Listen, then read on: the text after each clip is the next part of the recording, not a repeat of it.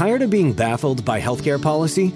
McGuireWoods Consulting presents Complications Health Policy Unraveled Your Solution to the Policy Puzzle. With our host, Stephanie Kennan, discover the ins and outs of healthcare policy and gain insights crucial for providers and investors. Let's simplify the complex together. Hello, I'm Stephanie Kennan with McGuireWoods Consulting, and this is Complications Health Policy Unraveled.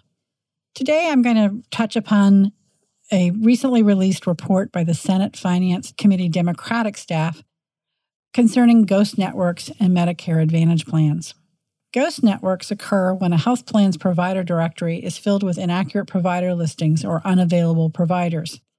Academic research has examined ghost networks across many provider specialty types within group and non group health plans and Medicare Advantage plans. However, it's not really known how pervasive ghost networks are for mental health care providers within the Medicare Advantage program.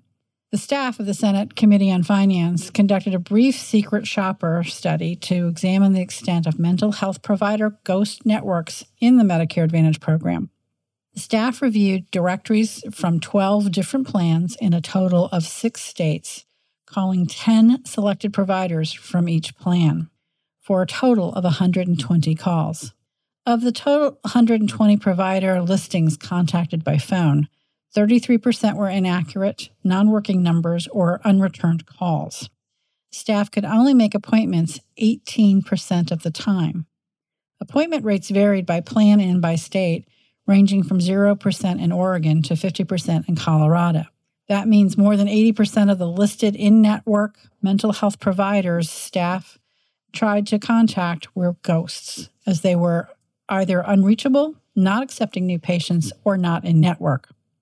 This report is one example of what individuals trying to work through the Medicare Advantage directories with mental health issues may go through.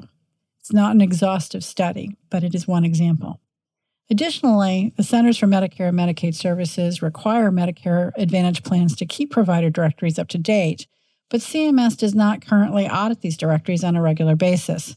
This suggests that the provider directory inaccuracies might go unnoticed by regulators and therefore unaddressed. The Democratic staff report recommends that CMS should increase its oversight efforts to audit health plan directories to ensure that they hold Medicare Advantage plans accountable for their directories and for accurately documenting their networks.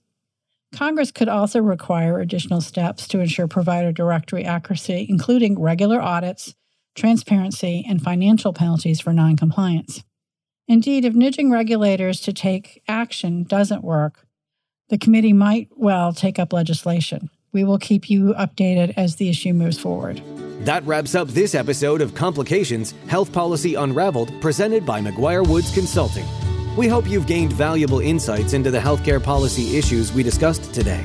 Follow us in your favorite podcast app and never miss a healthcare update by subscribing to host and JD Supra's number one healthcare author, Stephanie Kennan's Washington Healthcare Update at MWCLLC.com.